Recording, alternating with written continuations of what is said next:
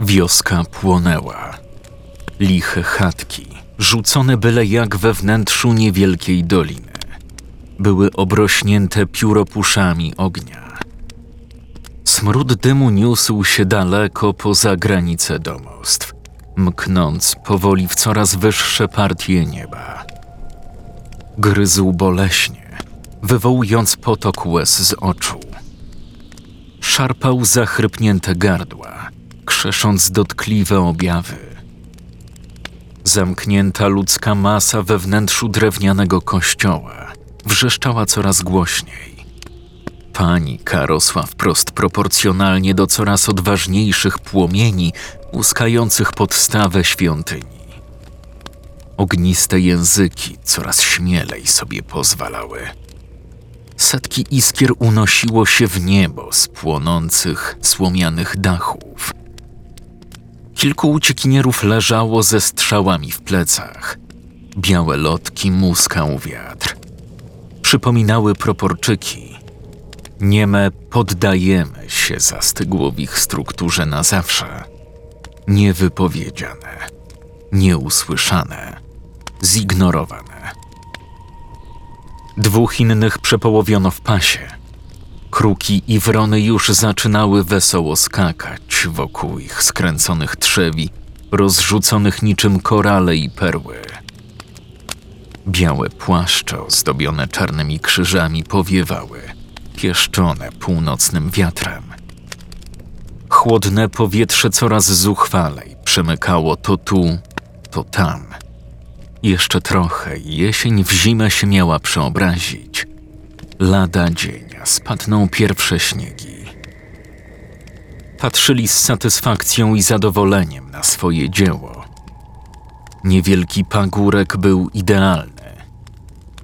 Ustawione w półkręgu konie z dosiadającymi je jeźdźcami strzygły niespokojnie uszami. Kopyta waliły o grunt, a z nozdrzy buchały kłęby pary. Jeden z zakonników dumnie dzierżył sztandar, w myślach mając tylko, że wszystko to czynią na chwałę Bożą. Żył w tym przeświadczeniu od lat. Tak został wychowany i nauczony w toku surowej dyscypliny, której był poddany od dziecka. Opłaciły się jednak te wszystkie upokorzenia, trudne chwile, razy wymierzone na gołe plecy, kiedy krnąbrnie nie chciał słuchać swego mistrza. Wreszcie dostąpił zaszczytu uczestniczenia w zbożnym dziele ku chwale zakonu. Wieś została splądrowana do cna, a mieszkańcy zebrani w jedną zbitą masę. Buntowali się. Próbowali się przeciwstawić, chwytając za widły i siekiery. Utrudnili zadanie, to fakt, pomimo że ich próby spełzły na niczym. Czy to nie było zbyt pochopne, bracie Konradzie? Polacy tak tego nie zostawią. Albert Herstadt poprawił hełm, przez który prawie nic nie dostrzegał. Uniósł osłonę oczu i utkwił wzrok swoim dowódcy, stojącym po jego lewej stronie. Reszta oddziału stała kilka sążni za nimi, gotowa uczynić cokolwiek im się rozkaże. Sztandar dumnie powiewał na zuchwałym wietrze. Nie dali nam innej możliwości, rzekł twardo mężczyzna w osobie Konrada von Molstkena. Daliśmy im przecież wybór. W głosie krzyżaka pobrzmiewała duma, zahaczając zuchwale o arogancję. Towarzyszący mu rycerz wykrzywił z niechęcią usta. Miał zupełnie inne zapatrywanie do tego typu spraw, ale niestety był młodszy wiekiem i doświadczeniem, więc musiał się słuchać, pomimo faktu, że często nie zgadzał się ze zdaniem przełożonych. Tak, bracie Konradzie, ale czy to było słuszne i godne boskiego majestatu? Bóg tak chciał. Jesteśmy wykonawcami Jego woli, a każdy, kto sprzeciwia się nam, sprzeciwia się Jemu. Albert Herstadt przysłuchiwał się tej słownej tyralierze ze skupieniem. wyprężony na baczność, niczym kogut podczas inspekcji kurnika. Wolał nie igrać z dowódcą, który słynął z ciężkiej ręki wobec nieposłusznych. Krążyła nawet plotka, że kiedyś osobiście rozprawił się z prostym najemnym żołnierzem, który mimo opłaconego żołdu odmówił wykonania rozkazu. Dowódca zacisnął palce na lejcach. W jego oczach płonęła żądza mordu i władzy. Tak, zdecydowanie w głosie Konrada von Molstkena pobrzmiewała arogancja. W dodatku wymieszana w niezrównoważony sposób z pychą. Naturalnie, bracie Konradzie. Tylko, czy on by to pochwalił, co uczyniliśmy? Tam były dzieci zamilcz. Te barbarzyńskie hordy niby wierzą w naszego Boga, ale bez przerwy się nam sprzeciwiają. Winni ulec i dać się naginać do naszej woli. To bezmyślne zwierzęta, krnąbrna hołota, która nie zasługuje na miano człowieka. Nastała cisza. Tylko wiatr niósł odgłosy palącej się wioski. Dowódca orszaku nie miał nic więcej do powiedzenia, a służący mu rycerz wpatrywał się w milczeniu, jak kościółek, w którym zamknęli wszystkich mieszkańców wioski, płonie coraz obficiej. Niewysoka wieża runęła z piekielnym rumorem wprost na dach świątyni. Krzyki dobiegające ze środka mroziły krew w żyłach, ale rozkaz zabraniał im choćby ruszyć się z miejsca, wbrew woli Konrada von Molstkena. Wiatr poniósł swąd palonych ciał, łudząco podobny do tego, który niemal sześć wieków później mieli czuć potomkowie krzyżaków podczas podobnego procesu w fabrykach śmierci. Dowódca z wyraźnym zadowoleniem zdobiącym jego twarz spiął konia i ruszył przed siebie. Musimy jechać dalej. Wiele takich wiosek mamy do opanowania. Moim zdaniem lepiej byłoby się wycofać do Chełmna i... Czy ty chcesz zawisnąć za sianie defetyzmu? Udam, że nie słyszałem twoich słów. Dobrze, bracie Konradzie. Wybacz mi. Skarcił się i spojrzał z nieukrywaną niechęcią na swojego dowódcę, który gdyby tylko mógł, podpaliłby całe królestwo polskie. Jako dziecko Konrad von Molstken był świadkiem masakry jego rodzinnej wioski, którą spacyfikowali Polacy. Rzecz jasna nie przyjmował do wiadomości faktu, że to zakon miesiąc wcześniej zajął część Infland i wymordował w wielkiej tajemnicy ludność, która nie chciała ulec nowej jurysdykcji. Oko za oko, ząb za ząb. Maksyma stara jak świat. Jednak i tak nijak nie oddawała stanu polityki między zwaśnionymi stronami. Dach świątyni się zawalił i potężna łuna ognia wydostała się na zewnątrz. Krzyki milkły coraz prędzej. Jeśli ktoś jeszcze żył we wnętrzu tego piekła, to nie miał sił już krzyczeć, albo płomienie wypaliły mu struny głosowe.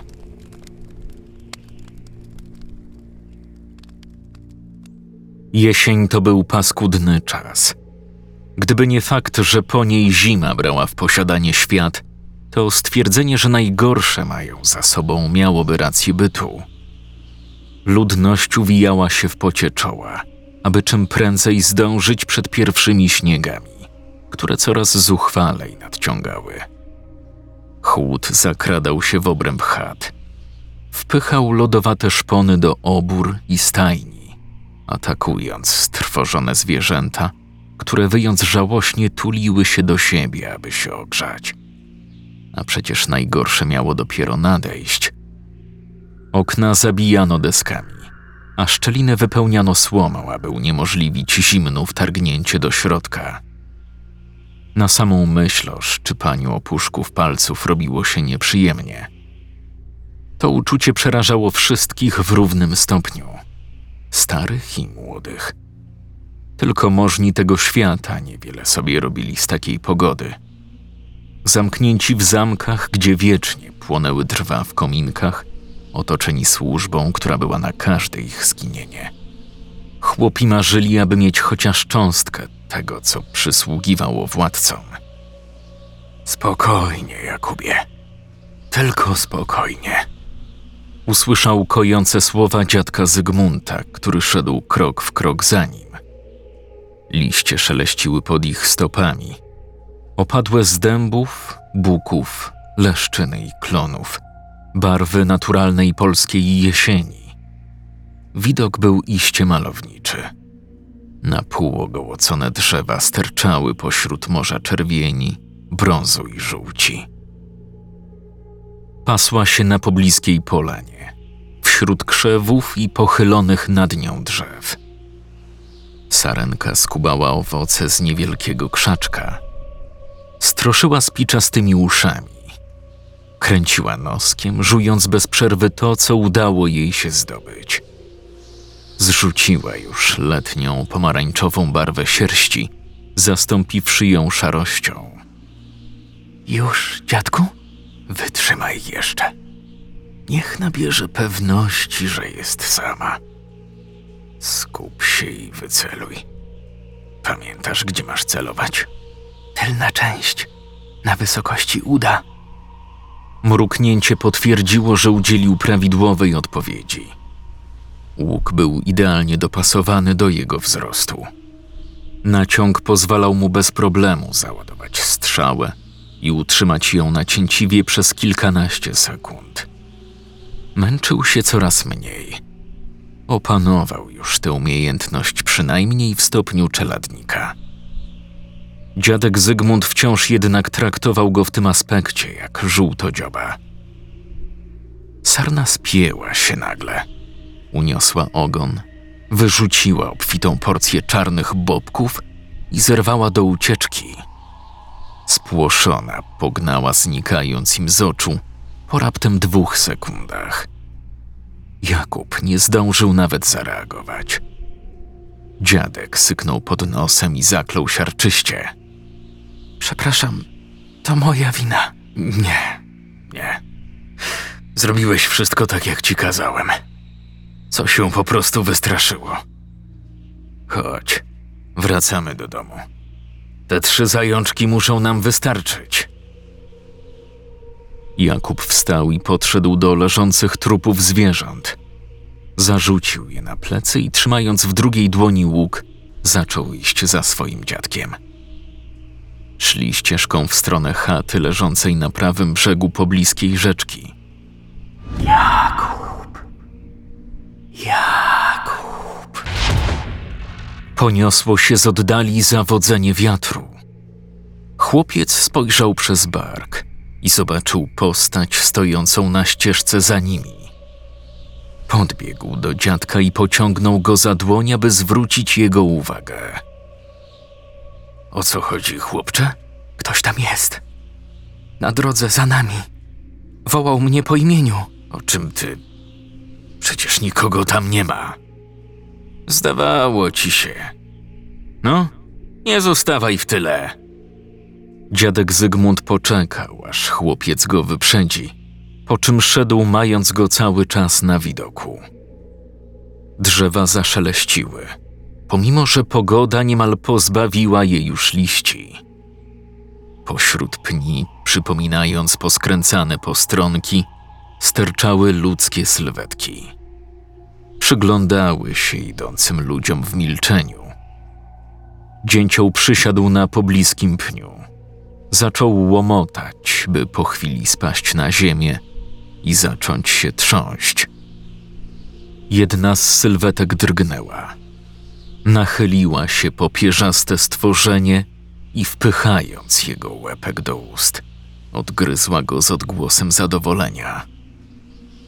Pozostała część tego osobliwego orszaku, jak na komendę ruszyła mozolnie przed siebie, powłócząc ospałymi stopami. Jeden był bez rąk. Głowa kołysała się na prawo i lewo, jakby spał. A ktoś nim podrzucał. Inny z dziurą wielkości pięści w klatce piersiowej. Kolejny z ciągnącymi się za nim trzewiami. Były ich dziesiątki, a może setki.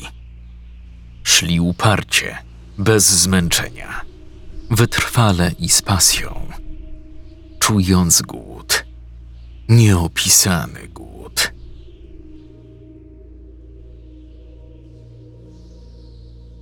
Piwniczka była ciasna do tego stopnia, że ledwie mogła siedzieć z podkulonymi nogami.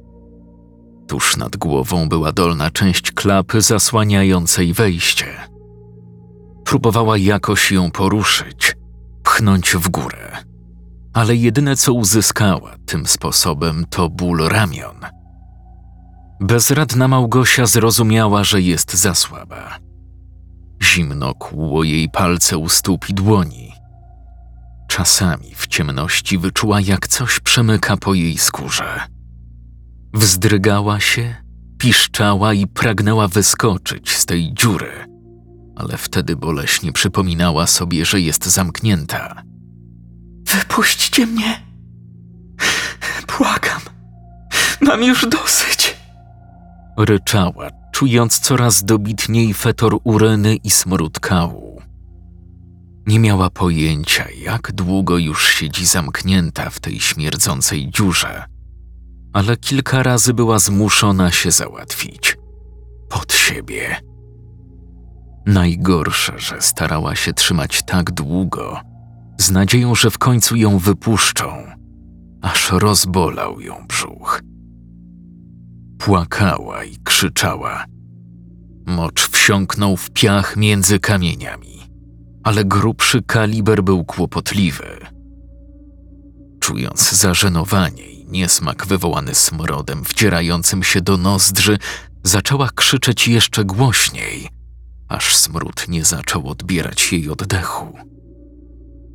Ściągnęła ubranie i rzuciła je na niewielki, brązowy kawał gówna, aby chociaż odrobinę stłumić wydzielany fetor.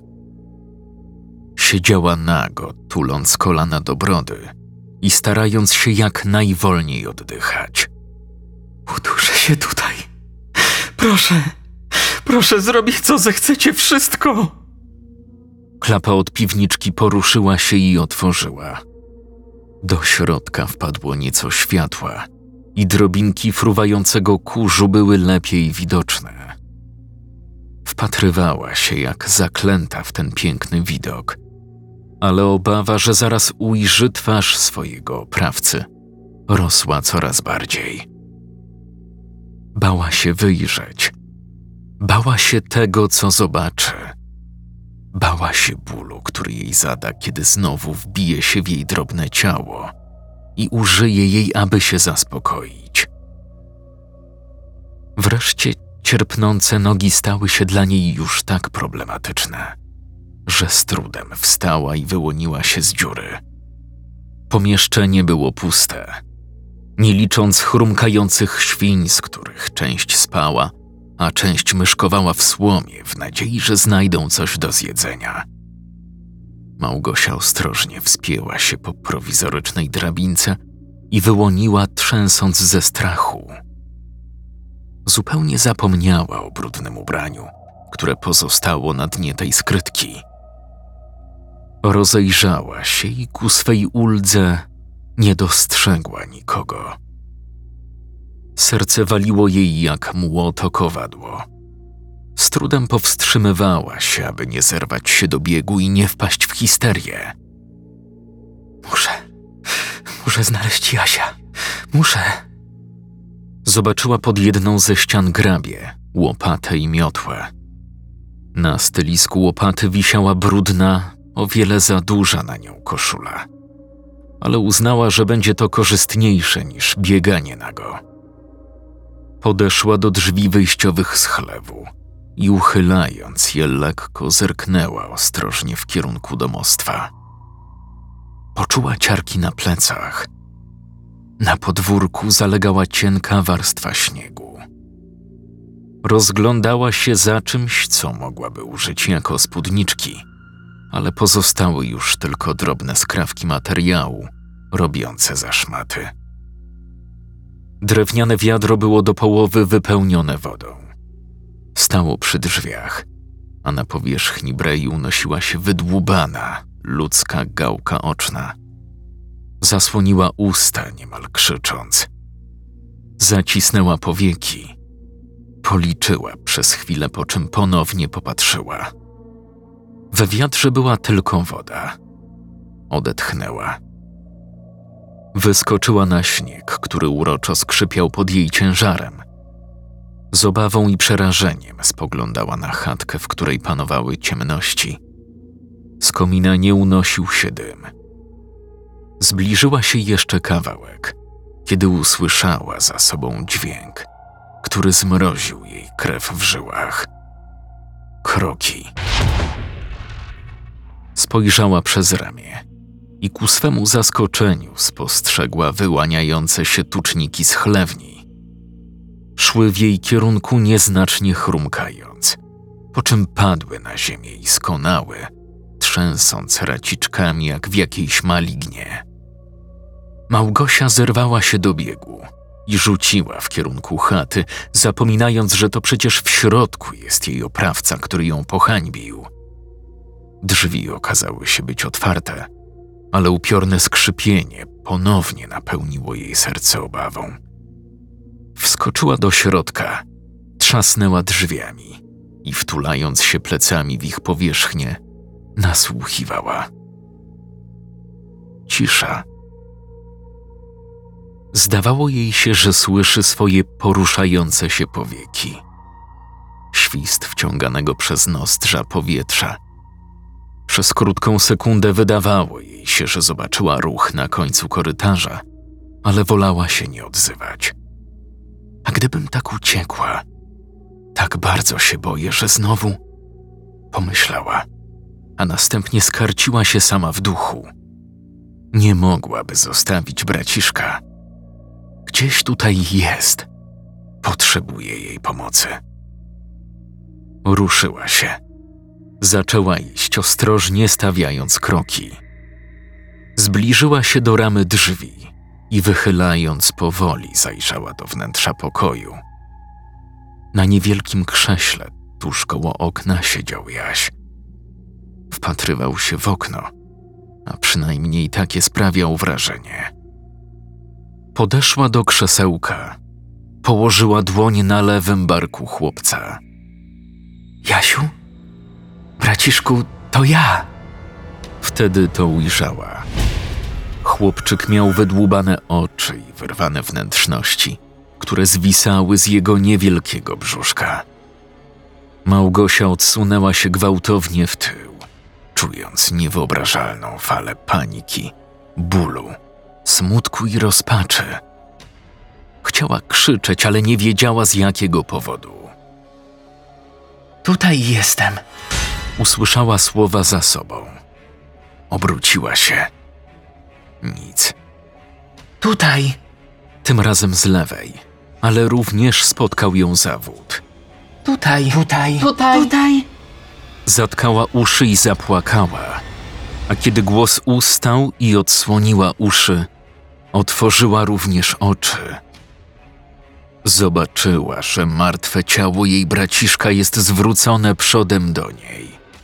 Buzia otwarta, a z jej wnętrza wydobyło się upiorne wezwanie. Małgosiu.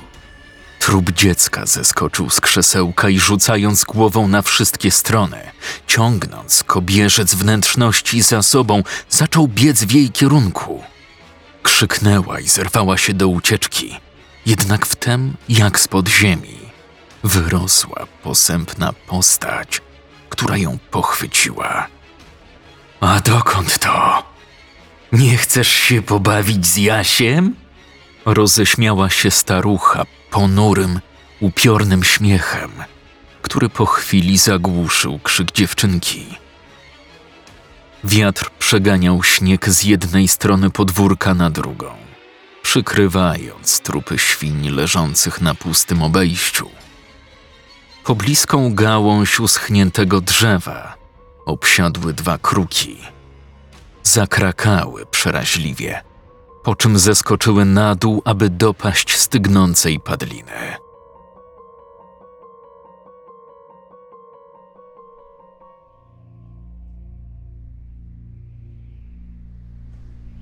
Zimne, puste doły w ziemi zionęły odorem śmierci. Wpatrywali się w nie z odrazą i trwogą, która smolistymi paluchami zwątpienia zaciskała się na ich sercach. Wiatr szeptał niepochlebne słowa przekleństw pod ich adresem. Wszyscy jak jeden mąż dobyli broni i zaczęli wypatrywać niebezpieczeństwa.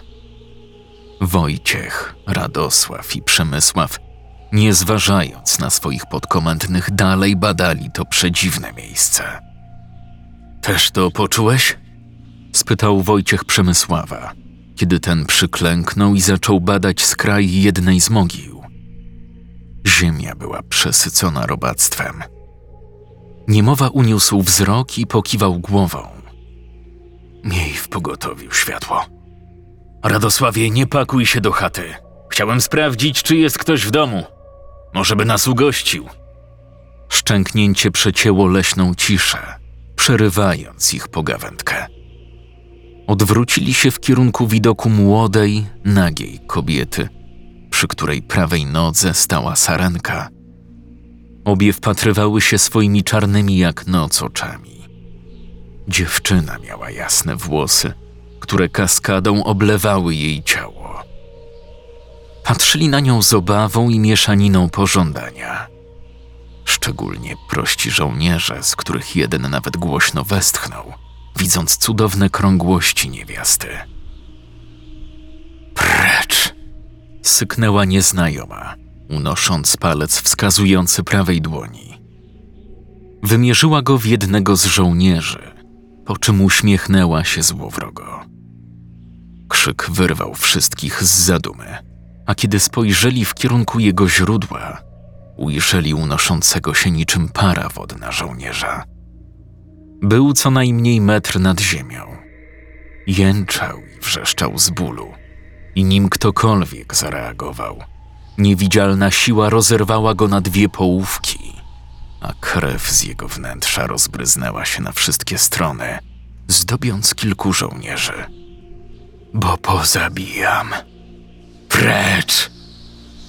Wojciech i Radosław rzucili się w jej kierunku, starając się skupić na sobie jej uwagę, podczas gdy Przemysław chwycił w dłonie nieco ziemi z mogiły i zaczął w myślach odprawiać pradawne inkantacje.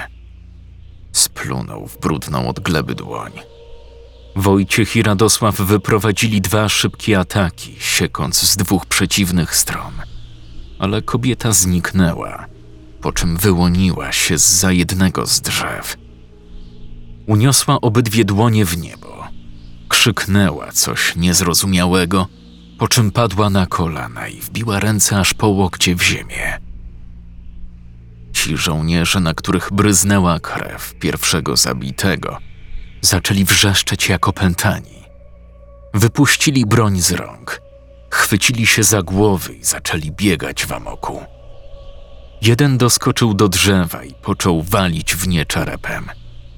Po kilku uderzeniach pękaty kikut gałęzi przebił się przez jego czoło i wszedł gładko w mózg. Dalej jednak wrzeszczał i starał się rozwalić sobie głowę. Drugi z opętanych rzucił się z gołymi pięściami na Przemysława, który w ostatniej chwili odskoczył. Przekoziołkował, poderwał się i klasnął w dłonie, składając tym samym pieczęć. Z ziemi pod kobietą wystrzeliły zaostrzone pędy korzeni, które przebiły ją w wielu miejscach i uniosły kilka metrów nad ziemię. Harczała wściekle i prychała jak rozjuszony kocur. Z ran wyciekała gęsta, czarna krew. Gdy tylko jej dłonie wyłoniły się z ziemi, dwoje żołnierzy przestało rzucać się w amoku. Ten z przebitą głową padł na ziemię martwy. Jedynie pośmiertne drgawki rzucały nim jeszcze w konwulsjach. Przemysław, trzymając brudne od ziemi dłonie, złączone jak do modlitwy, stanął przed kobietą, która nabrała powietrza w usta, chcąc znowu coś krzyknąć. Być może chciała go przekląć, a może tylko zwyzywać. Lepiej było jednak nie ryzykować. Korzenie oplotły jej głowę. Zacisnęły się na niej, aż oczy wyszły kobiecie z oczodołów. I jęcząc z przerażenia i bólu, zaczęła się rzucać w przerażającej agonii. Wojciech i Radosław podbiegli, chcąc wspomóc swego kompana z zamiarem przebicia nieznajomej mieczami. Sarna była szybsza. Przemknęła pośród wszystkich leżących na tym łez-padole. Kiedy przebiegała przez zacieniony obszar, przeobrażała się w sam szkielet. Gdy wbiegła w oświetlone przez księżyc połacie, na powrót była normalnym zwierzęciem. Doskoczyła do skupionego Przemysława, który nawet nie spostrzegł nadbiegającego zagrożenia. Sarnie rogi wbiły się w podbrzusze, dokładniej to tuż powyżej. Zwierzę wierzgnęło łbem i złamało tkwiący w ciele wojownika róg. Przemysław odruchowo zgiął się w pół, runął na kolano i dalej starał się utrzymać dłonie w prawidłowym ułożeniu, ale zbyt szybko tracił krew. Pieczęć została rozerwana. Sarna odskoczyła, szczekając triumfalnie i stojąc pośrodku polanki ponownie przybrała upiorny, szkieletowy wygląd. Korzenie drzew wypuściły zniewoloną kobietę, która dysząc ciężko krzyknęła przeciągle i zniknęła. Wojciecha i Radosława odrzucił w tył podmuch wiatru. Oparli się mu, ale te dwie sekundy uratowały kobiecie życie. Przemysław nadal klęczał, trzymając się za zranione miejsce. Wojciech, Radosław i jeden z żołnierzy, w którym Wojciech rozpoznał Lestka, doskoczyli do rannego kompana. Cholera, trzeba wyciągnąć ten róg, zostaw. Tylko pogorszysz jego stan. Rana jest paskudna, głęboka. Wykrwawiłby się natychmiast. Czyli co? Będziemy patrzeć, jak umiera? Przemysław uniósł zakrwawioną dłoń w górę. Zacisnął ją w pięść i uderzył się w lewą pierś. Kaszlnął, a krew zaczęła spływać mu po brodzie. Następnie tą samą dłonią dotknął czoła i ust. Zamrugał oczami i słabo się uśmiechnął. Wojciech bez słowa wydobył ze skórzanej sakwy specjalny pojemnik. Otworzył go, zanurzył kciuk i wykonał znak krzyża na czole rannego wojownika. Szedłeś ciemną doliną i przed złem karku nigdy nie zgiąłeś. Wojownikiem mężnym, co zawsze z odwagą do boju stawał byłeś. Będziesz mi bratem po wsze czasy. Zawsze dobrze będę cię wspominać. Obyś znalazł spokój w zaświatach, Przemysławie milczący, synu Teodora z Mokrego Łęgu.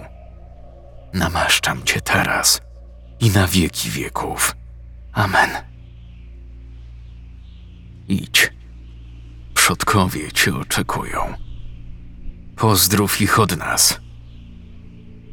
Mrok nocy odbił się w pustych oczach martwego wojownika. Wojciech chwycił miecz kompana i ułożył go na jego piersi. Trzeba go spalić. Nie mamy czasu. Ta zdzira może wrócić. Nie. Osłabił ją. Musi wylizać rany. Cholera, prawie ją dopadliśmy. Wyciągaj olej i krzemienie. Wojownik splunął na ziemię i przeklinając wydobył z tobołka potrzebne elementy. Wojciech spojrzał na Lestka. Jak się czują twoi ludzie? Ten drugi żyje? Dwóch nie żyje. Trzeci dostał w głowę. Został mi jeden człowiek. Nie wiem, co chcecie tutaj osiągnąć, ale musimy się przegrupować.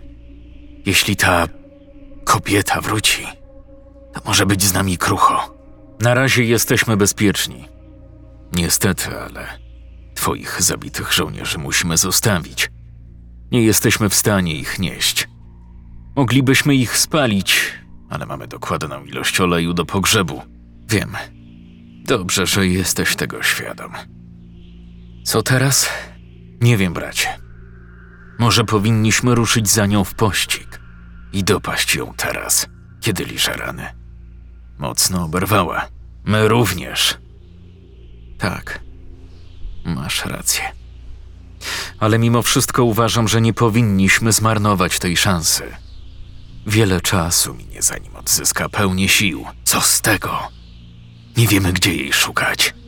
Mylisz się. Tamto drzewo, które wtedy widzieliśmy, to jest źródło jej mocy. Nie możesz być tego pewien. Nie mogę. Ale czuję, że tak właśnie jest. Pamiętasz tamtą krew wyciekającą z pnia? Miała dokładnie ten sam kolor jak jucha tej kobiety. Tej wiedźmy. Obyś miał rację. W przeciwnym razie wszyscy zginiemy w tym lesie. Jeśli nie mam racji, to całe królestwo będzie w wielkim zagrożeniu. Musimy iść dalej. Nie możemy teraz odpuścić. Jesteśmy z wami do końca. A co z nim? spytał Wojciech, wskazując nieobecnego żołnierza. Nie mam pojęcia. Słucha rozkazów, ale nie idzie się z nim porozumieć. Może być nadal pod wpływem czarownicy. Czyli to. Myślałem, że one nie istnieją. Miej go na oku. W razie co, nie wahaj się zabić. Siedzieli naprzeciwko siebie i grali w kości. Przywiązane do lichego płotu konie skubały cierpliwie trawę. Jeden z żołnierzy wepchnął zestaw kości do drewnianego kubka. Zagrzechotał nimi i rzucił. Trzy do dwóch. Dwa do czterech. Stoi. Mruknął, unosząc kubek i szybkim rzutem na ułożenie doszedł do wniosku, że wygrał. Zaśmiał się radośnie, kiedy pula zgromadzonych monet znalazła się w jego posiadaniu. Oszukujesz! A niby jak? To ty rzuciłeś wynik z życi. Trzeba było spasować. Chodźcie, denarki, do mojej sakiewki. Ech, idę się odlać. Konie zarżały przeciągle, kiedy je minął. Jeden z nich zaczął niespokojnie uderzać kopytem o grunt. Żołnierz podszedł do domostwa.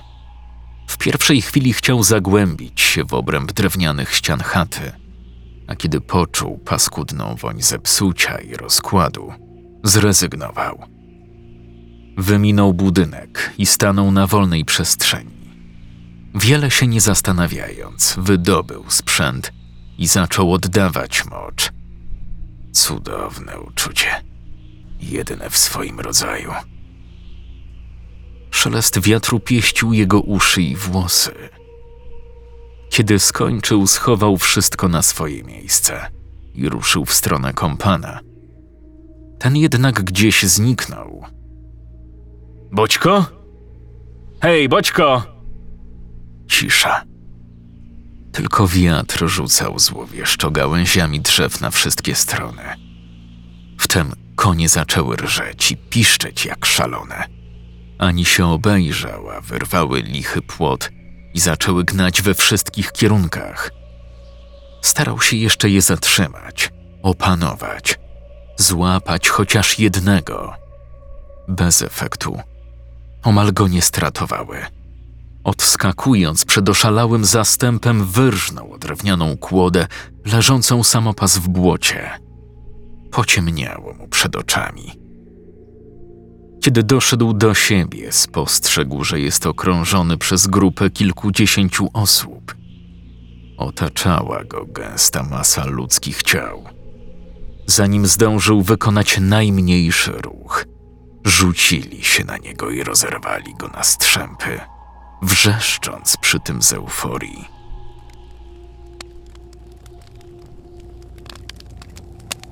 Komnaty królewskie przeszył wściekły krzyk. Odgłos tłuczonego naczynia odbił się echem od kamiennych ścian.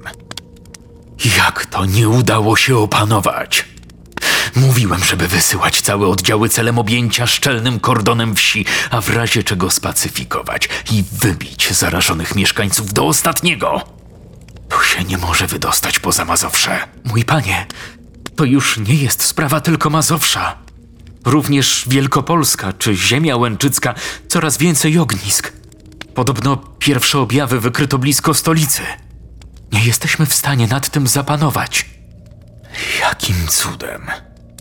Wojsko nie może spacyfikować kilku wsi. Niestety, straty rosną z dnia na dzień. Do tego jeszcze zakon plądruje nasze wsie na ziemi dobrzyńskiej i morduje ludność. Niech ich piekło pochłonie. Każ wysłać poselstwo do cesarstwa i papieża. Muszą się dowiedzieć o tym wszystkim, co tu się wyprawia. W przeciwnym razie. Boże, miej nas w swojej opiece. Każ zabarykadować wrota do Krakowa. Ludność ma siedzieć w swoich domach i nie wychodzić pod groźbą śmierci. Ulice mają patrolować uzbrojeni żołnierze i posłać gońców. Doradca, potykając się o własne nogi, wybiegł z komnaty tronowej i zniknął za masywnymi wrotami. Król ukrył twarz w dłoniach i gorzko zapłakał. Pojęcia nie miał, co sprawiło, że tak wielkie zło rozlało się po całej Polsce. Władca Polski poczuł trwogę w sercu na myśl o tym, że królestwo może upaść z tak durnego i niewyobrażalnego powodu. Podniósł wzrok i zobaczył stojącą przed nim kobietę. Nawet nie usłyszał, jak się zjawiła. Jadwigo? Mój panie, może powinniśmy uciekać? Wieści głoszą, że grozi nam wielkie niebezpieczeństwo. Nie porzucę mojego ludu i kraju mych przodków. Na Boga, jestem królem. Jeśli mam zginąć, zginę wraz z mym państwem. Zatem pozwól mi chociaż wyjechać. Pozwól mi udać się do stolicy papieża i błagać go o wsparcie. Chcę ratować nasze córki. Zostaniesz przy mnie. Nie poślę kobiety w tak długą i niebezpieczną podróż.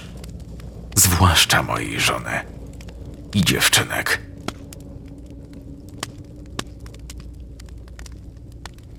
Setki par nóg maszerowało uparcie, człapiąc w kierunku ludzkich skupisk otoczonych wysokimi murami. Kiedy nadszedł moment, że gęstym kordonem stanęli w znacznej odległości od bram, zatrzymali się.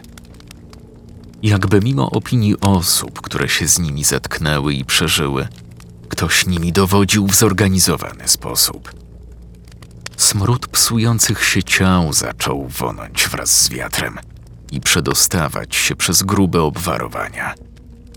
Ludzie wymiotowali od tego fetoru. Później ta masywna tłuszcza zaczęła upiornie wyć, rozciągając pojedyncze słowa w makabrycznie brzmiące zgłoski. Co niektórzy żołnierze na basztach, słysząc to wycie, wpadali w amok i rzucali się z kilkunastu metrów na głowę. Nieprzespane noce stały się czymś na porządku dziennym. Ludzie popadali w apatię. Wszystko to trwało przez wiele dni, tygodni. Po krótkim czasie wszyscy zrozumieli, że to jest oblężenie. Cierpliwe, powolne i brutalne.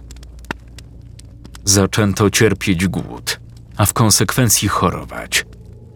Walki toczyły się między mieszkańcami o resztki zapasów, które chciwi można władcy starali się skrywać w posiadłościach, otoczeni zgrają najemników.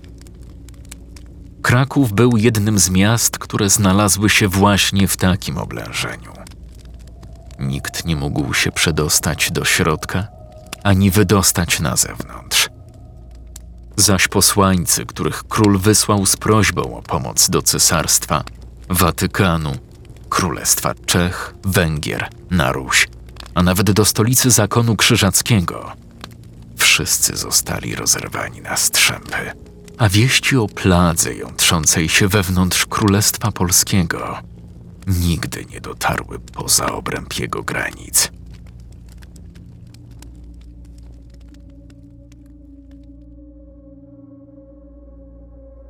Płacz rozhisteryzowanego dziecka wypełnił jej uszy.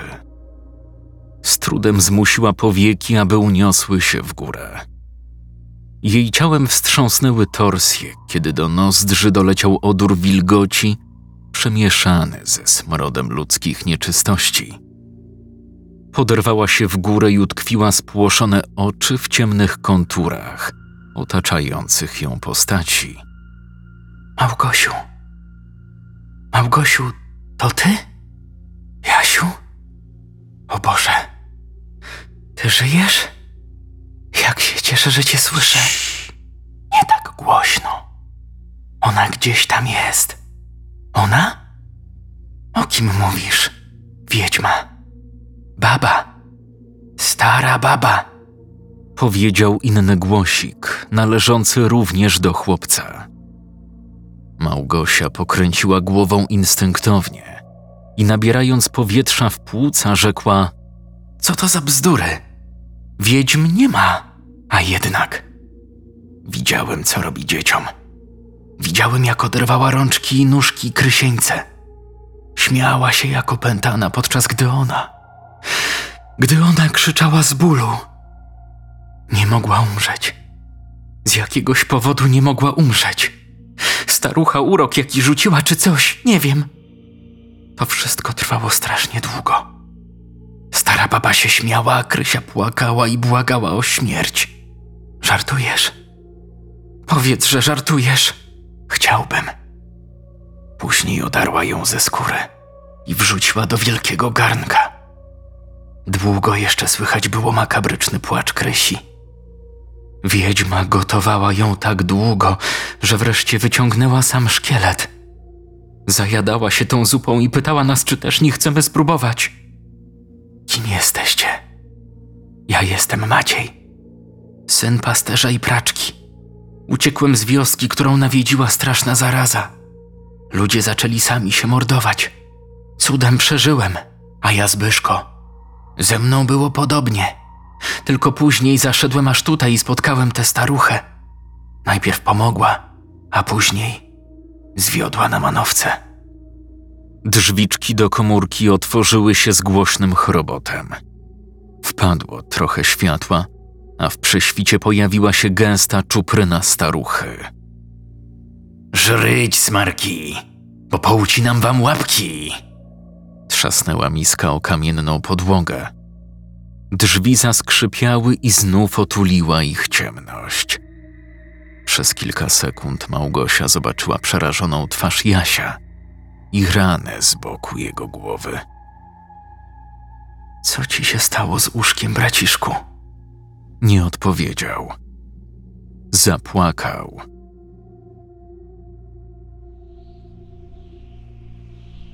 Każdy krok zdawał się być męką. Paliły ich płuca, kłuły pięty i doskwierały mięśnie nóg. Wojciech i Radosław ignorowali niewygody. Nauczeni trudu ponad wszystko stawiali dobro ojczyzny. Drzewa trzeszczały szarpane coraz śmielej wiejącym wiatrem. Kłęby pary unosiły się nad ich głowami. Smarkali, kichali i przeklinali. Kiedy niemal zupełnie opuściła ich nadzieja, ujrzeli stare, uschnięte drzewo. Ociekało gęstą posoką, która zdawała się naprzemiennie krzepnąć, to znów stawać się płynną. Szepty wypełniły ich uszy, kusząc obietnicami, których nikt, kto normalny, nie chciałby zaznać. Żołnierze wpatrywali się w drzewo z przerażeniem. Krew cieknąca po jego zimnym pniu hipnotyzowała. Gdzie są te chędożone trupy? Jakie trupy? O czym wy mówicie? spytał Lestko, stojący praktycznie obok wojowników gildii. Wojciech rozejrzał się dookoła, spodziewając się ataku w każdym momencie. Widział oczami wyobraźni przemykające sylwetki między martwymi, nieruchomymi drzewami, pośród których wyzierała zupełna ciemność. Wtem rozległ się przeraźliwy pisk. Skóra im ścierpła, żołnierze aż jęknęli ze strachu. Trzeba spalić to drzewo. Powiedział niespodziewanie Wojciech. Utkwił swoje ciemne oczy w Radosławie, który wiele się nie zastanawiając wbił miecz w ziemię i zabrał się za wzbudzenie płomieni. Kiedy tylko sięgnął do naczyń z oliwą, ziemia pod ich stopami zadrżała. Wojciech spojrzał pod nogi i ujrzał zgniłą dłoń trupa, która próbowała złapać go za kostkę. Odskoczył tnąc odruchowo ostrzem. Nisko i gwałtownie. Odciął dwa palce, ale nie spotkało się to z jakąkolwiek reakcją. Radosław! Uciekaj! Wrzasnął na całe gardło Wojciech, widząc, że kompan nawet nie zwrócił uwagi, co się dzieje dookoła jego nóg. W skupieniu zajął się swoim zadaniem, wypowiadając na głos słowa. Choćbym szedł ciemną doliną, zła się nie ulęknę, bo ty jesteś ze mną, panie. Co on robi? Czemu nie ucieka? Krzyknął lestko i zrobił coś, czego nikt się nie spodziewał.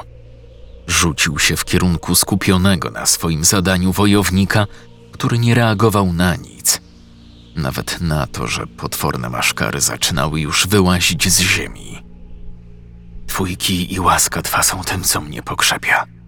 Stół dla mnie zastawiasz wobec mych przeciwników. Namaszczasz mi głowę olejkiem, zaś kielich mój jest przeobfity. Lestko stanął za Radosławem i uderzył mieczem najbliższego przeciwnika, który zgiął się w pół i przewrócił na plecy. Drugi sięgał już do szyi żołnierza, ale ten w ostatniej chwili się wywinął i wymierzył solidne kopnięcie zgniłemu truchłowi. Radosław odrzucił pusty słój i sięgnął do kieszeni, aby wyciągnąć z niej dwa kamienie. Lestko szlachtował jak szalony. Wojciech, widząc jego oddanie sprawie, zaklął pod nosem. Rozciął najbliższego trupa na dwie połówki, odepchnął drugiego i pognał, aby ocalić żołnierza. Umarły złapał za szyję, ścisnął i chwycił krzywymi zębami jego zarośnięty policzek. Żołnierz krzyknął przeraźliwie. Strzępy skóry i mięsa oderwały się od kości. Krew spłynęła po twarzy trupa. Pozostałe zaczęły chwytać za członki ciągnąć do ziemi, gdzie rzuciły się całkiem na swą ofiarę. Obsiedli go jak muchy gówno. A Radosław stał. Wtem w jego uszach rozległ się szept. Nie czyń tego. Dam ci rozkosz, jakiej nikt jeszcze nie miał. Wojciech został zablokowany przez kilku umarłych, którzy rzucili się na niego, zmuszając do zmiany założonych planów. Radosław uniósł dłonie celem wykrzesania ognia. Wtem wiatr uderzył z tak wielką siłą, że wszyscy prawie upadli. Tylko on stał i się śmiał, pomimo faktu, że właśnie miał kąsane nogi i inne odsłonięte części ciała przez otaczające go trupy. I zamieszkam w domu pańskim po najdłuższe czasy. Z tymi słowy uderzył krzemieniami o siebie, krzesząc iskry. Ognista łuna wybuchła niczym huragan śmierci i zniszczenia. Drzewo momentalnie zajęło się całe, a otaczające ich trupy padły bez życia. Z wnętrza pnia rozległ się przeraźliwy, mrożący krew w żyłach krzyk pełen bólu i furii. Kiedy ucichł, jedynie trzaskanie płomieni wypełniało leśną ciszę. Radosław przewrócił się i ciężko dysząc śmiał się jak opętany. Z jego ciała unosił się dym. Wojciech zobaczył truchło lestka, którego trupy zdołały zagryźć, zanim wiedźma straciła swą moc. Ruszył w kierunku kompana i kiedy stanął nad nim, ujrzał przerażający widok. Rudowłosy wojownik miał rozległe oparzenia i ciężko oddychał. Ubranie w wielu miejscach wtopiło się w jego skórę. Żar, który buchnął od drzewa w kulminacyjnym momencie, musiał być tak okropny, że cudem było, iż wojownik wciąż żyje. Załatwiliśmy Zdzirę? Ty ją załatwiłeś. Gdyby nie ty, byłoby po nas i... Rozległ się krzyk za nim. Obrócił się przez bark. Wojciech usłyszał za sobą i zobaczył, jak dwaj pozostali przy życiu żołnierze łączą się w bitewnym uścisku jeden zachowuje się jakby oszalał. Nie zważał na nic, tylko uniósł dłoń, w której lśnił miecz i wbił go w brzuch drugiego. Czas się zatrzymał. Krew ściekała z ostrza, żołnierz jęknął. Splunął posoką i padł na kolana. Wojciech zaklął pod nosem. Zapomniał o żołnierzu, który został niejako naznaczony. Skarcił się. Zagryzł zęby i wstał, podnosząc broń gotową do walki. Tamten do tej pory zachowywał się normalnie. Uśpił jego czujność. Jak mógł dopuścić do siebie myśli, że już jest po wszystkim? Przecież życie nauczyło go, że niespodzianki, zwłaszcza te paskudne, są na porządku dziennym. Wojownik z blizną na twarzy uniósł ostrze i zblokował cios idący z ukosa prosto na jego głowę. Stal zazgrzytała w śmiertelnym siłowaniu się. Nie zastanawiając się, wiele zacisnął dłoń w pięść i zaatakował z prawej strony solidnym sierpowym. Trafił idealnie, ale nic się nie stało. Żołnierz zazgrzytał zębami, rozchylił usta. Jeden po drugim zaczęły z nich wybiegać tłuste, paskudne pająki. Opuścił gardę, a Wojciech, skacząc w bok, wziął zamach i nim oponent uniósł ostrze do obrony, sieknął równolegle po linii barków. Czerep upadł na śnieg. Pająki wciąż jeszcze wyskakiwały z ust. Rozbiegły się jednak we wszystkich kierunkach i znikały w mroku nocy. Dyszał, czując mroźne powietrze wdzierające się do jego płuc. Paliło boleśnie. Krople potu spływały po rozgrzanym ciele. Kaszlnięcie przywołało go z powrotem na ziemię. Obrócił się w kierunku skąd dobiegło i wrócił do leżącego Radosława. Misja wykonana. Możemy wracać, prawda? Tak. Możemy. Wojciech wpatrywał się z niepokojem w wyraźne ślady po ugryzieniach na ciele wojownika. Tkanka wokoło zczerniała. Żyły przebijały się przez skórę, którą pokrywały ropiejące bąble. Dobra. Starczy tego patosu i. Kurwa, boli cholernie. Skończ to już. Proszę. Ostatni na placu boju skinął głową. Wstał i przystawił ostrze do klatki piersiowej wojownika. Jednym płynnym ruchem przekłuł jego serce. Radosław zacharczał, po czym ucichł. Wojciech wydobył ostrze, otarł je z krwi i schował do pochwy. Przez chwilę przyglądał się ciału kompana i odprawiał krótką modlitwę. Las, który z wiadomego powodu nagle zdał się być zwyczajną głuszą, przysłuchiwał się jego słowom w obojętnym milczeniu.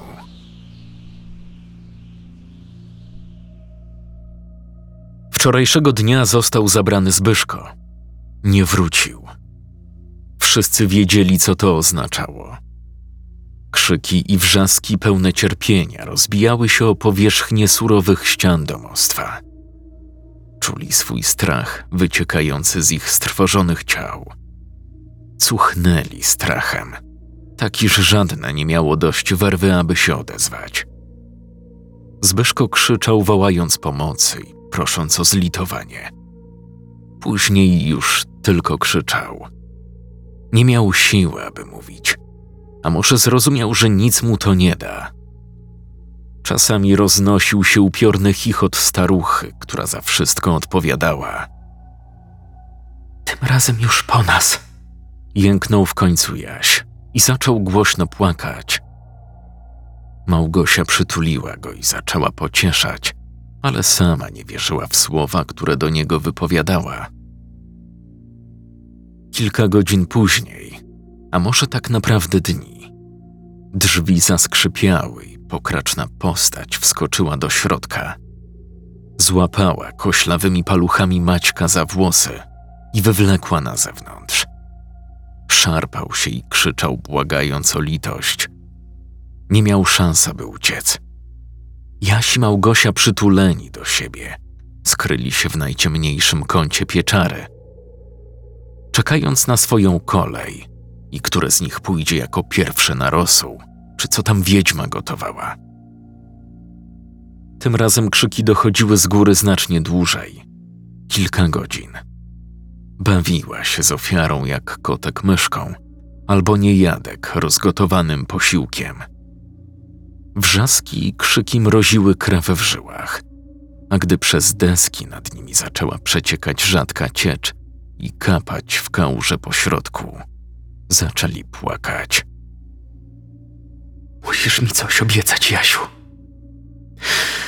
Musisz bardzo szybko biec. Uciekać. Musisz to zrobić, gdy powiem ci, że to jest dobry moment. Nie rozumiem. A ty? Odwrócę jej uwagę. Zatrzymam ją tak długo, jak będę mogła, a ty uciekniesz. Bez ciebie nie pójdę. Musisz. Razem nie mamy szans. Weźmie najpierw jedno, a później drugie. Nie spodziewa się ataku z naszej strony. Boję się. Ja też. Strasznie się boję. Zrób to dla mnie, proszę, chcę cię ocalić. Nie dam rady sam przeżyć w głuszy. Musisz szukać kogoś, kto kieruje się kodeksem rycerskim. Unikaj miast i wsi. Najlepiej unikaj wszelkich domostw. Bądź silny. Odsunęła się od niego, podniosła i stanęła tuż obok drzwi.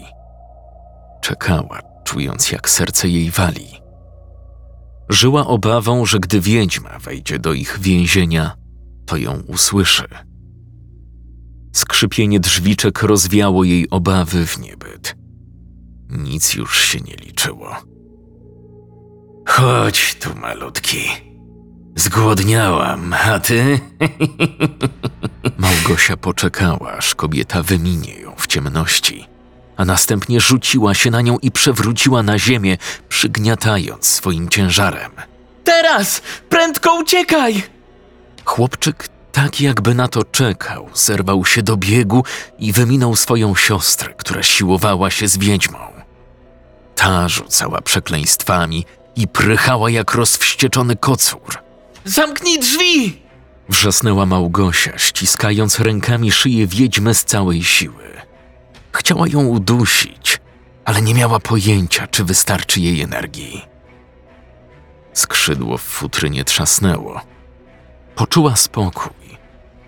Nie mogła jednak jeszcze pozwolić sobie na odpuszczenie. Musiała dać Jasiowi czas, aby uciekł dostatecznie daleko. Wiedźma szarpała się jak ryba wyciągnięta z wody. Wreszcie, po niemożliwie długim czasie, zastygła w bezruchu z wywalonym językiem. Małgosia jednak nieufna, leżała na niej i ściskała jej szyję jeszcze przez jakiś czas. Kiedy zdecydowała się wreszcie ruszyć, puściła drobnymi palcami szkaractwo i zaczęła się podnosić. Podeszła do drzwiczek, które Jaś zatrzasnął uciekając. Pchnęła je, ale nie chciały ustąpić. Spanikowana naparła z całych sił. Nic to jednak nie dało. Ciężko oddychała. Przerażenie wciąż było w niej głęboko zakorzenione. Gdyby mogła, to by zwymiotowała. Wyplułaby ten strach do ostatniej porcji. Zwłaszcza ten moment, kiedy usłyszała szelest materiału za sobą. Odwróciła się i spojrzała w mętne, puste oczy wiedźmy, która unosiła się w powietrzu tuż przed nią. Pomimo mroku w piwniczce, z jakiegoś powodu była w stanie dostrzec posępną, karmazynową poświatę oblewającą wszystko wokół. Wiedźma zachichotała i rzuciła się na dziewczynkę z ostrymi jak szpony paznokciami. Jaś biegł ile sił w nogach, pomny na słowa siostry. Uciekał tak, jak chciała. Bił się z myślami, ale nic nie byłby w stanie zrobić. Był raptem siedmiolatkiem.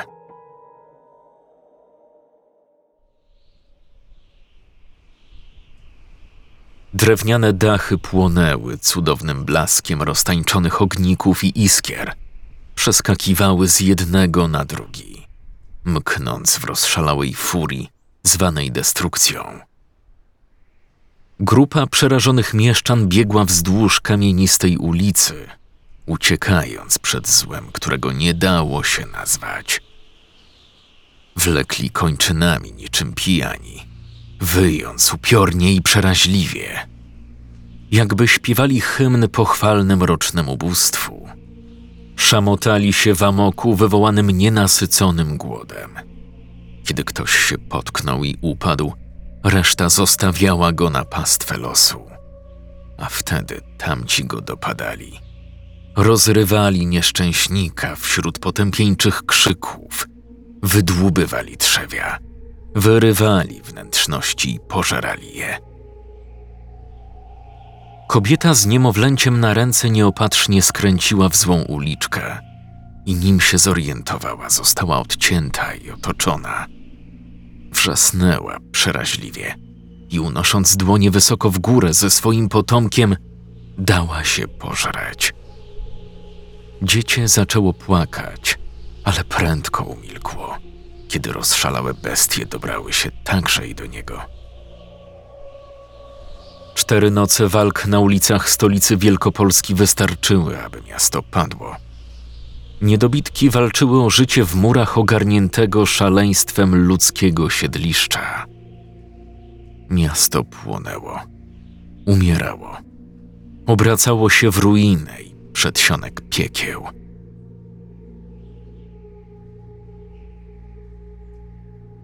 Setki ciał zalegały na przedpolu pierwszej stolicy Polski.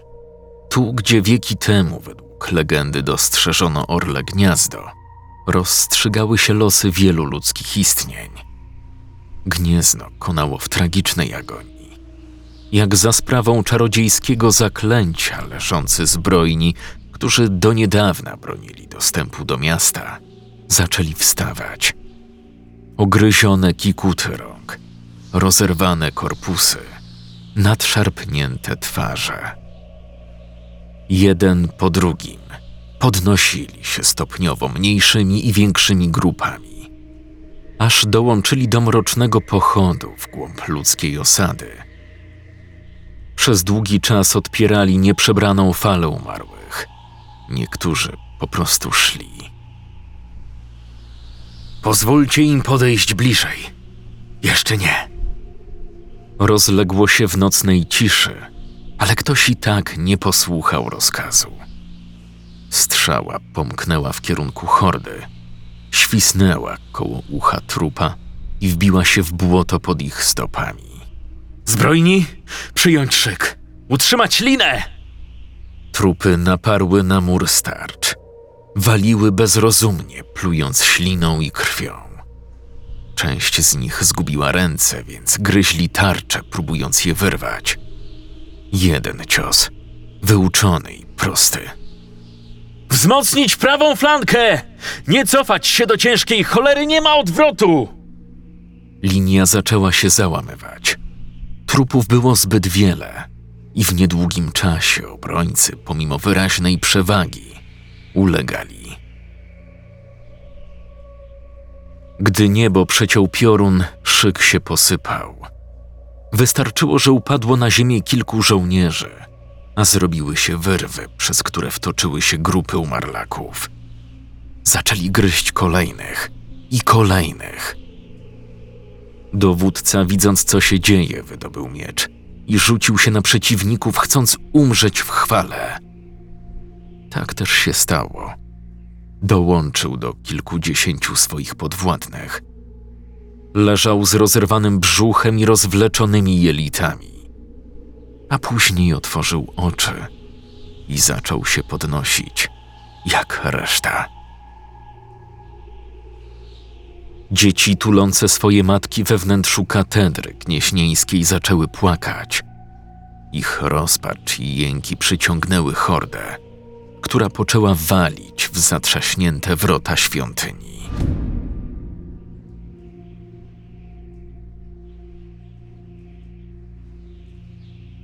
Wojciech dokończył szykowanie stosu dla Radosława i pozostałych.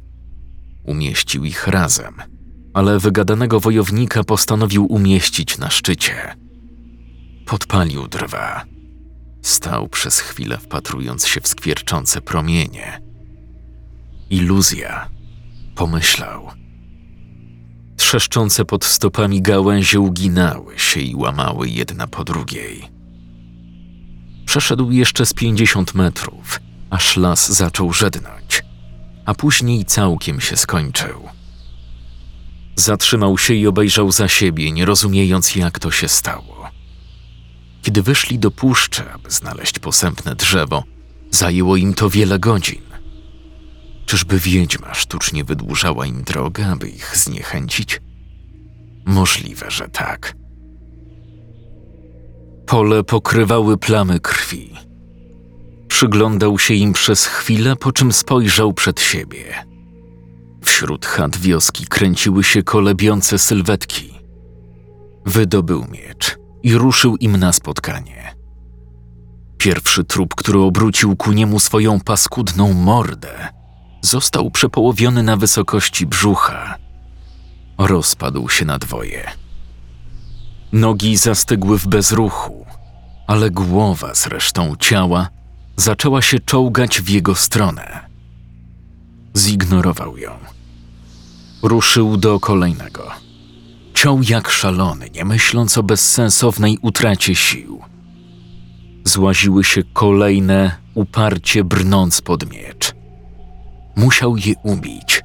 Wszystkie co do jednego. Nieważne, czy przeżyje, czy nie. Musiał. Potrzebował tego. Zrozumiał, że zabicie wiedźmy nic nie dało. Owszem, w najbliższej okolicy trupy umarły, jakkolwiek to nie brzmi, ale wszędzie indziej miały się dobrze. Krew trysnęła na błotnistą glebę. Odwrócił się i zobaczył kolebiące się zwłoki nastoletniego dziecka. Uśmiechała się, a przynajmniej takie sprawiała wrażenie. Poznał w niej dziewczynkę, którą wraz z Radosławem i Przemysławem przesłuchiwał, gdy pierwszy raz trafili do tej wioski. Przez plecy przebiegły mu ciarki. Trup dziewczynki, kołysząc się na prawo i lewo, szedł w jego kierunku. W prawym policzku ziała dziura, pamiątka po ostrzu Przemysława, z której przezierały zgnite pałąki zębów. Wojciech stanął naprzeciw gnijącej opoki i uniósł miecz do ciosu. Podniosła ręce i szła nieporadnie w jego kierunku. Kiedy była półtora metra, rzuciła się w jego stronę z niewyobrażalną szybkością. Uratowało go to, że był gotowy. Wystarczyło puścić miecz w ruch i przeciągnąć po przekątnej z góry na dół. Poskutkowało. Oddzielił łeb od korpusu. Głowa odskoczyła na pół metra w niebo i upadła w błoto. Reszta ciała padła bez życia. Wojciech wpatrywał się w łeb, który wciąż kłapał paszczą, chcąc go ugryźć. Odwrócił się i ruszył w kierunku drogi wiodącej z doliny. Królestwo za konia. Mruknął pod nosem, rozglądając się na wszystkie strony, czując w kościach, że może zostać niespodziewanie zaatakowany z każdej strony. Wiatr szumiał w jego uszach. Szeptał szyderczą melodię, przeklinającą jego starania. Wędrował wzdłuż traktu, rzadko napotykając trupy snujące się bez celu. Rzężenie i pisk poniósł się przez martwą ciszę otulającą pastwiska i łąki. Spojrzał w kierunku skąd dobiega. Grupa umarłych dopadła samotnego rumaka i poczęła go gryźć. Zerwał się do biegu i wyrywając miecz z pochwy, zacisnął palce na rękojeści. Raz, drugi, trzeci, czwarty. Nie reagowali nawet na niego. Wojciech przyklęknął obok pyska konia i położył dłoń na jego czole. Jestem przy tobie. Nie jesteś sam. Spokojnie, to się zaraz skończy. Powiedział i przystawił ostrze miecza do skóry konia, tuż poniżej uszu. Pchnął, czując jak z oczu kulają mu się łzy. Nie zasłużyłeś na taki los. Wyciągnął ostrze z martwego ciała. Wytarł go szmaty jednego z trupów.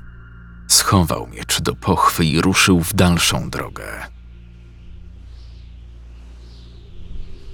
Po południu tego samego dnia zrobił pierwszy przystanek. Stwierdzenie na wyrost. Akurat kiedy dotarł do niewielkiego młyna rzecznego, postanowił odpocząć. Młyńskie koło kręciło się pchane nurtem strumienia. Na progu budynku leżała naga kobieta. Oderwane nogi leżały w bujnej trawie kilka sążni od niej. Muchy już zaczynały się na niej gościć. Wojciech stanął w wejściu do budynku i omal się nie pożygał. Odskoczył w tył i uciekł zmysłem powonienia z dala od wnętrza młyna. Kilkoro dzieci z rozerwanymi brzuchami i rozwleczonymi niczym korale jelitami po podłodze. Kilku nieumarłych żywiło się na ich drobnych ciałkach.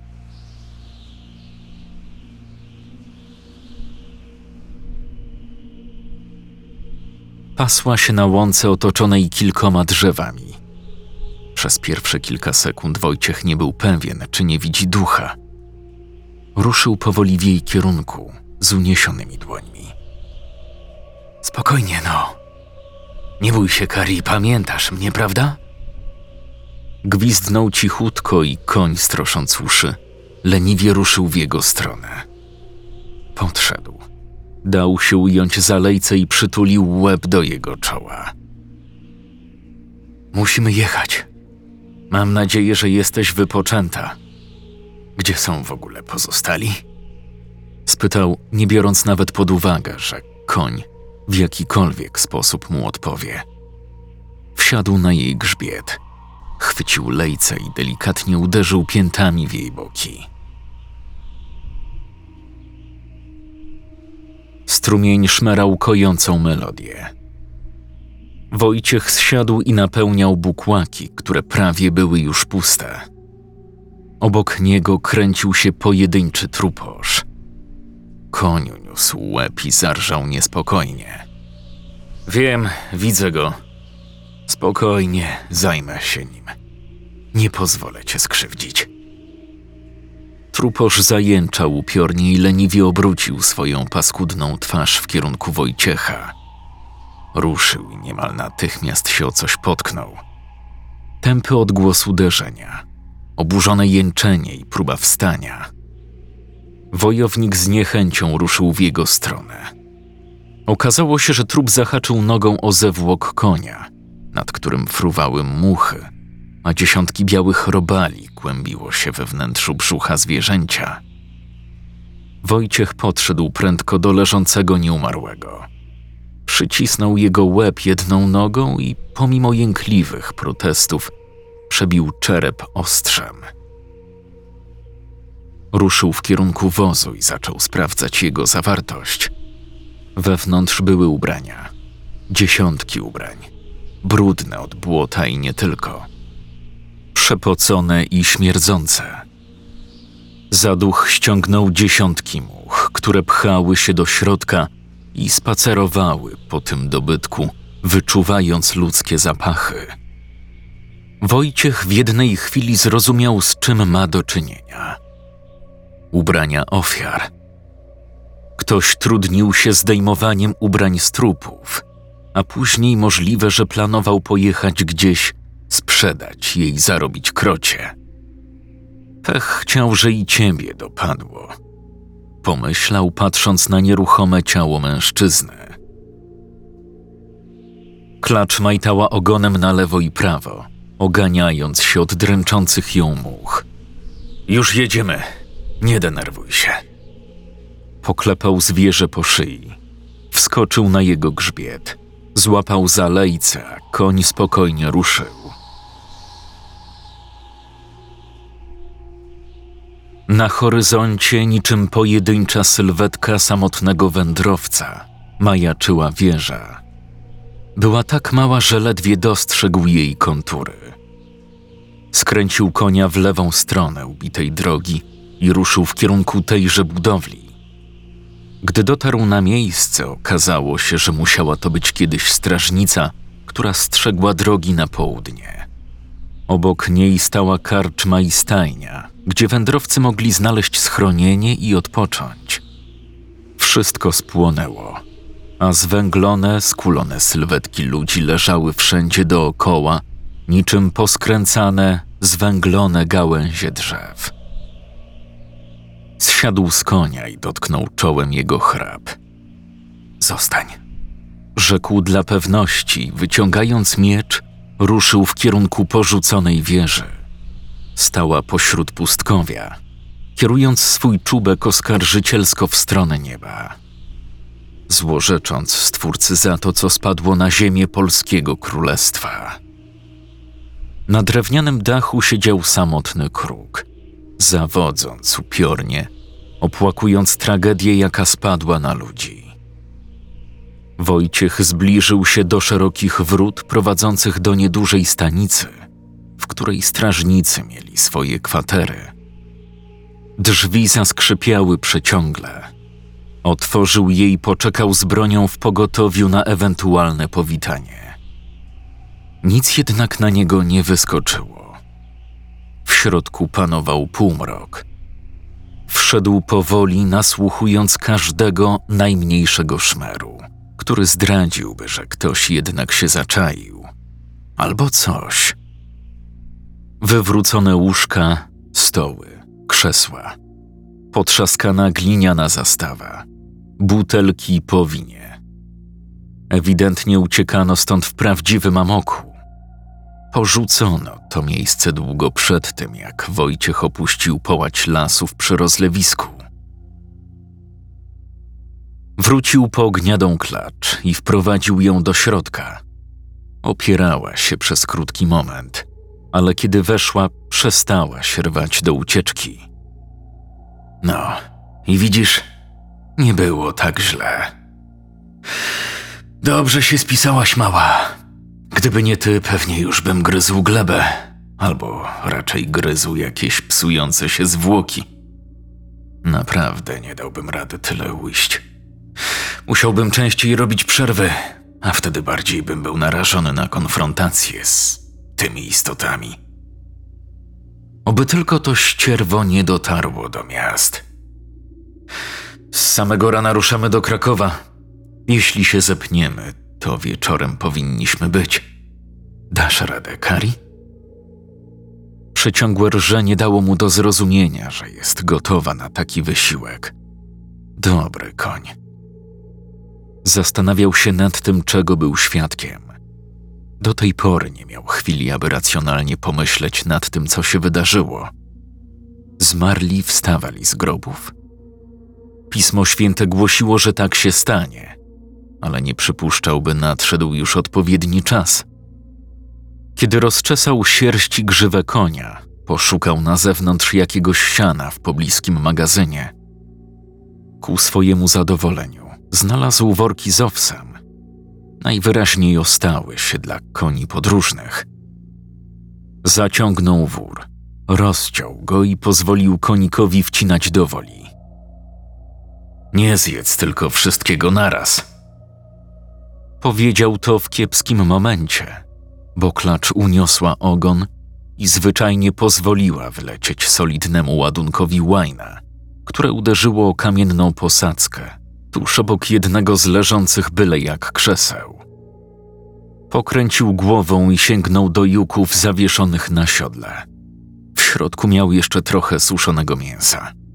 Wydobył je i zaczął odgryzać niewielkie kawałki. Kiedy się najadł, poszedł na stronę na zewnątrz. Gdy wrócił, zabarykadował się w środku. Wyciągnął z łóżek słomę i porzucił ją pod jedną ze ścian, aby Kari miała gdzie się ułożyć. Następnie sam rozwinął sobie niewielki koc, położył się na nim i przykrył peleryną. Usnął niemal natychmiast. Nawet trzaskające pioruny nie były w stanie go zbudzić. Dopiero krótko przed pierwszym blaskiem słońca usłyszał przeciągłe wycie, przypominające mu o tym, że umarli nie chcieli już grzecznie leżeć w ziemi.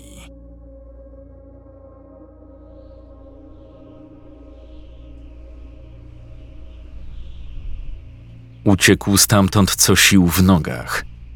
Biegł potykając się o wystające konary. Tak jakby wyrastały tyle co z ziemi. Specjalnie. Podnosił się i biegł nie zważając na zadrapania i rany. Nie czuł bólu. Nie wiedział, że wszystko dzięki adrenalinie. Później zaczął iść. Po jakimś czasie znowu się zatrzymał i płakał, aż zaczął odczuwać głód. W oddali majaczyła wioska, ale bał się iść w jej kierunku. Z kominów nie unosił się dym. W oknach nie paliły się liche światełka kaganków. Wioska wyglądała na wymarłą. Cieniste sylwetki przemykały, nieporadnie kolebiąc się jak pijani. Starał się nie spoglądać w ich kierunku. Dopiero teraz zaczął rozumieć, jak bardzo brakowało mu Małgosi. Ona by sobie poradziła. Zawsze sobie radziła. W końcu była starsza. Przypomniał sobie, jak rzuciła się na tę starą babę i uratowała go. Poświęciła się dla niego. Łzy znowu napłynęły mu do oczu. Z krzaków rozległo się ponure ujadanie. Spodziewał się widoku trupa z rozkładającym się czerepem, który włócząc nogami zacznie go ścigać. Zamiast tego rozległo się warczenie i z zarośli wyskoczył pies. Chłopiec pisnął i rzucił się w bok w kierunku jedynej swojej szansy na ratunek w postaci drzewa. Doskoczył do pnia i zaczął się wspinać, kiedy silny uścisk psich kłów zacisnął się na jego kostce. Zostaw! Nie, zostaw mnie, to boli! Chłopczyk skowyczał żałośnie, pies szarpał uparcie. Cieknąca z nogi krew wprawiała go w szał. Czuł smak i zapach dziecka, którego strach dosłownie wprawiał go w euforyczny amok. Jeszcze chwila i ściągnie dziecko z tego cholernego drzewa i będzie mógł wgryźć się w soczyste mięso.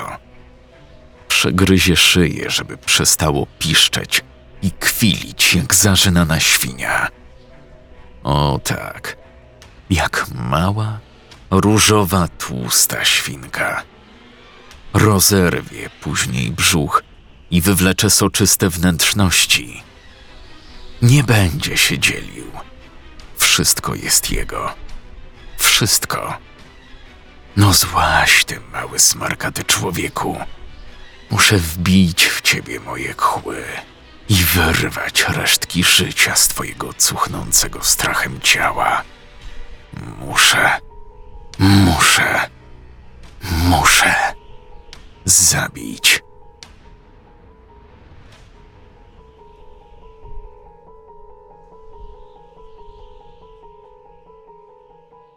Ciąg dalszy nastąpi.